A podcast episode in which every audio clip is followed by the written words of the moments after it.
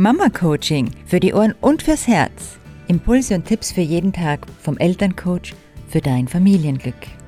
So vieles im Beziehungs- und Erziehungsleben hat mit Kommunikation zu tun.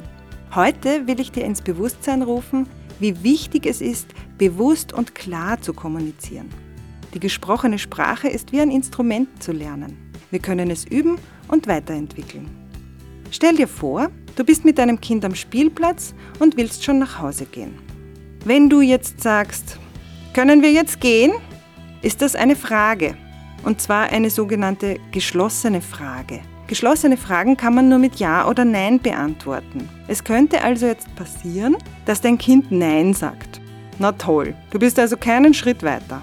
Wenn du hingegen eine klare Ansage machst, wie zum Beispiel, ich will jetzt nach Hause und wir gehen in fünf Minuten, ist eindeutig, wer hier die Führungsaufgabe wahrnimmt.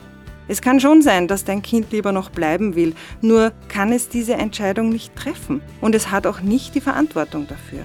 Das ist nicht seine Aufgabe, sondern deine. Dasselbe gilt, wenn du sagst, wirst du wohl aufhören, gegen das Tischbein zu klopfen? Das ist genau genommen wieder eine Frage. Wenn du eine Frage stellst, musst du dir bewusst sein, dass eine Antwort kommt. Bei einer geschlossenen Frage darfst du öfter mal mit einem Nein rechnen. Also hör auf, Fragen zu stellen, wenn du eigentlich eine Ansage machen willst, wie zum Beispiel, bitte hör auf, gegen das Tischbein zu klopfen, das stört mich, ich will das nicht. Die Chancen auf den gewünschten Erfolg steigen, auch wenn du manches öfter wiederholen wirst. Probier's einfach aus und bleib dran.